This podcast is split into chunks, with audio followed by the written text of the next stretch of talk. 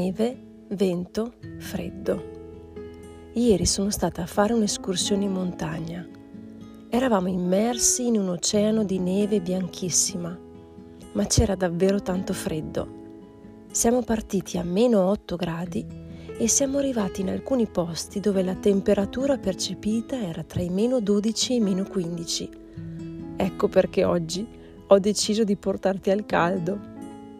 Oggi andiamo nel Sahara, nel deserto.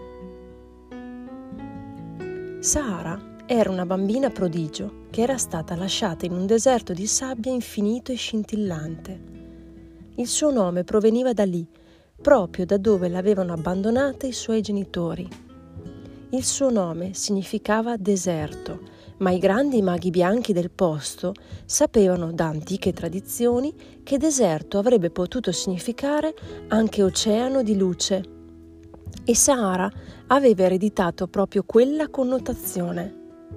Un giorno Sahara incontrò Ago e Filo, due cammelli simpatici che stavano gironzolando dalle parti di un'oasi, e Sahara chiese loro Ma dove state andando con quelle gobbe così strane che avete sulla schiena?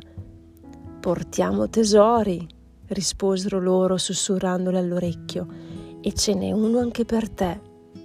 Sara allora decise in un battibaleno di saltare in groppa ad Ago e iniziò una nuova vita in compagnia di due incredibili amici.